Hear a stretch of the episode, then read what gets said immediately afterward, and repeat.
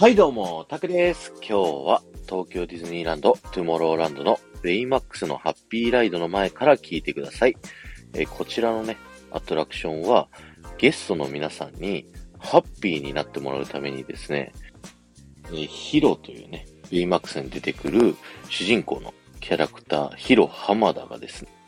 ゲストの皆さんにハッピーになってもらうためにね、え、用意したアトラクションになっております。なのでね、天井を見ていただくとですね、こちら、えっ、と、スキャナーになっておりまして、不思議な光を放つスキャナー。これはですね、ゲストの皆さんのハピネスレベルをね、測定しているというね、そんなストーリーになっております。なので、アトラクションね、体験した後は、皆さんのハピネスレベルがめちゃくちゃ上がってるというね、そういったアトラクションになっております。で、今日ね、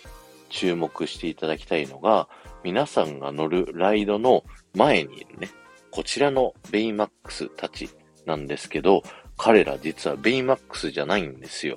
これはですね、えー、ヒロが作ったベイマックスそっくりのケアロボットという風になっておりまして、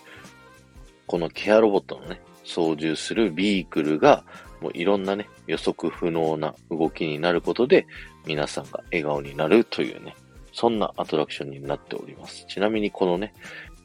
ケアロボットはですね、全部同じ風に見えて、実はね、違いがあるんです。そこの注目していただきたいところが、顔の向きですね。えー、正面を向いているケアロボットと、顔がね、右向きに曲がっているケアロボットと、左向きに曲がっているケアロボットの全3種類ね、えー、おりますので、ぜひね、皆さん見比べてみてくださいね。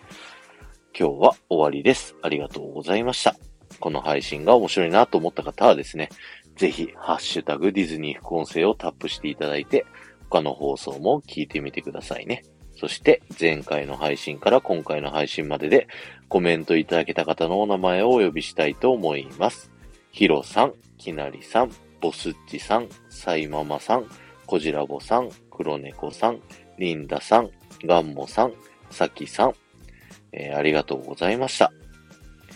ベイマックスのね、ハッピーライド、ずーっとね、喋りたいと思って、なんかネタないかなと思いながらね、こう探してました。こちらはですね、公式ブログ、東京ディズニーリゾートの公式ブログの方に書いてあったネタなので、またね、ぜひ、